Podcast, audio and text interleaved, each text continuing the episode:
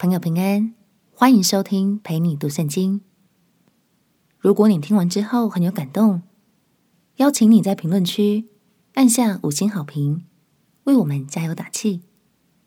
也欢迎留言写下你的收获，这样就能帮助更多朋友听见这个频道，轻松读懂神的话语。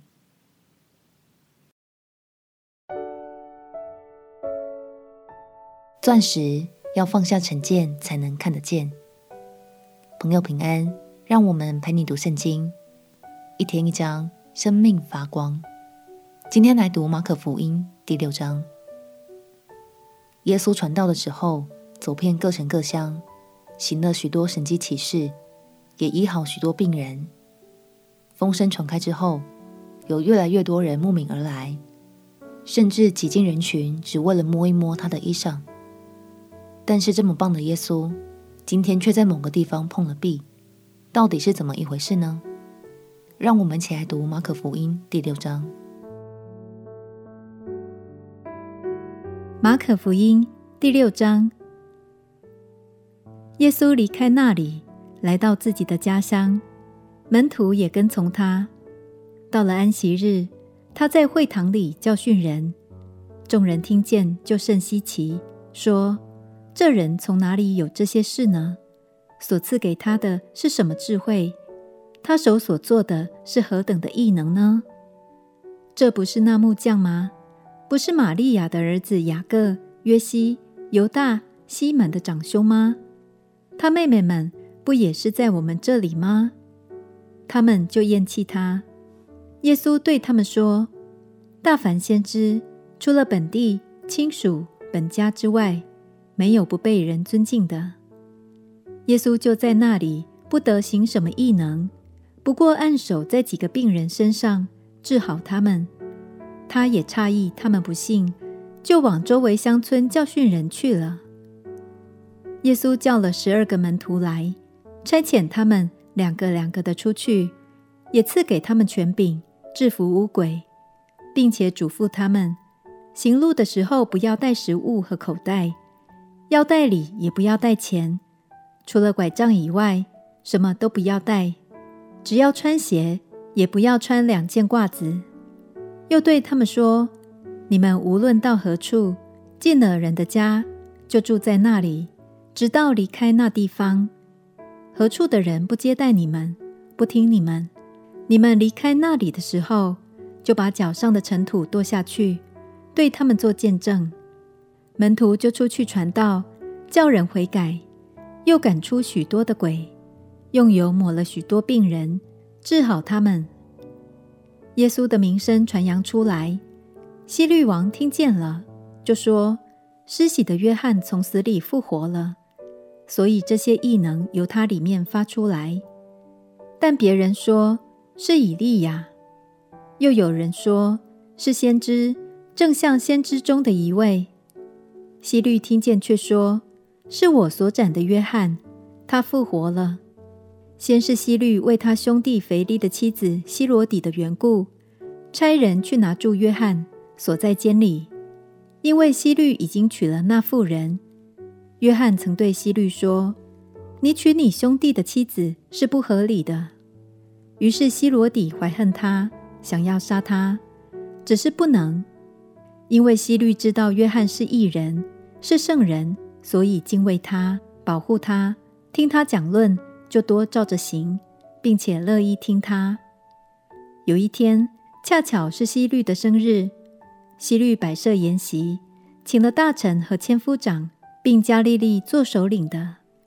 希罗底的女儿进来跳舞，使希律和同席的人都欢喜。王就对女子说。你随意向我求什么，我必给你。又对他起誓说：随你向我求什么，就是我国的一半，我也必给你。他就出去对他母亲说：我可以求什么呢？他母亲说：施洗约翰的头。他就急忙进去见王，求他说：我愿王立时把施洗约翰的头放在盘子里给我。王就甚忧愁。但因他所起的事，又因同席的人，就不肯推辞。随即差一个护卫兵吩咐拿约翰的头来。护卫兵就去，在监里斩了约翰，把头放在盘子里，拿来给女子，女子就给他母亲。约翰的门徒听见了，就来把他的尸首领去，葬在坟墓里。使徒聚集到耶稣那里，将一切所做的事、所传的道全告诉他。他就说：“你们来，同我暗暗的到旷野地方去歇一歇。这是因为来往的人多，他们连吃饭也没有功夫。他们就坐船，暗暗的往旷野地方去。众人看见他们去，有许多认识他们的，就从各城步行，一同跑到那里，比他们先赶到了。耶稣出来，见有许多的人。”就怜悯他们，因为他们如同羊没有牧人一般。于是开口教训他们许多道理。天已经晚了，门徒近前来说：“这是野地，天已经晚了，请叫众人散开，他们好往四面乡村里去，自己买什么吃。”耶稣回答说：“你们给他们吃吧。”门徒说。我们可以去买二十两银子的饼给他们吃吗？耶稣说：“你们有多少饼，可以去看看。”他们知道了，就说：“五个饼，两条鱼。”耶稣吩咐他们，叫众人一帮一帮的坐在青草地上。众人就一排一排的坐下，有一百一排的，有五十一排的。耶稣拿着这五个饼，两条鱼。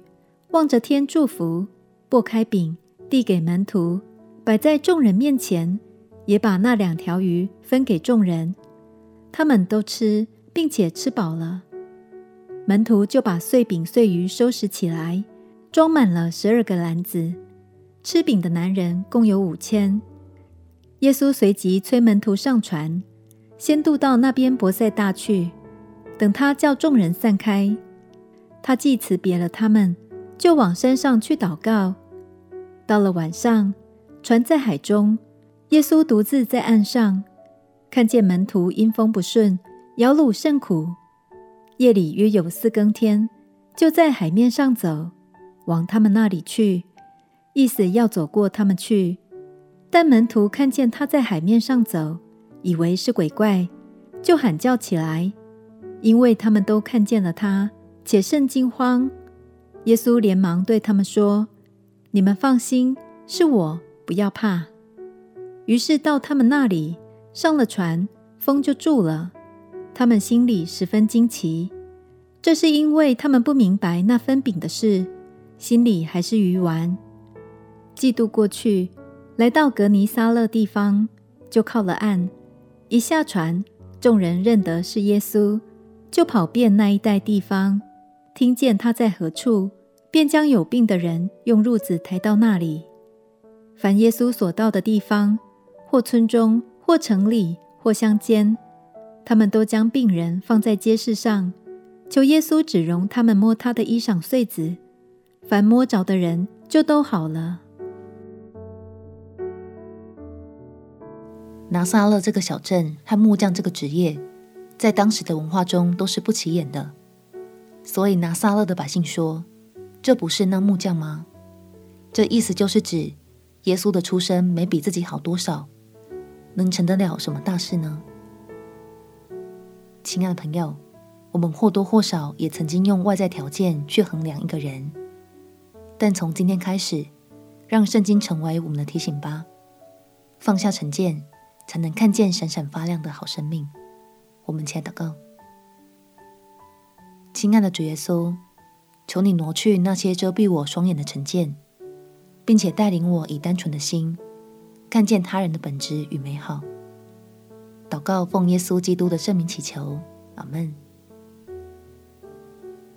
祝福你有新的眼光，看见身边人的可爱。陪你读圣经，我们明天见。耶稣爱你，我也爱你。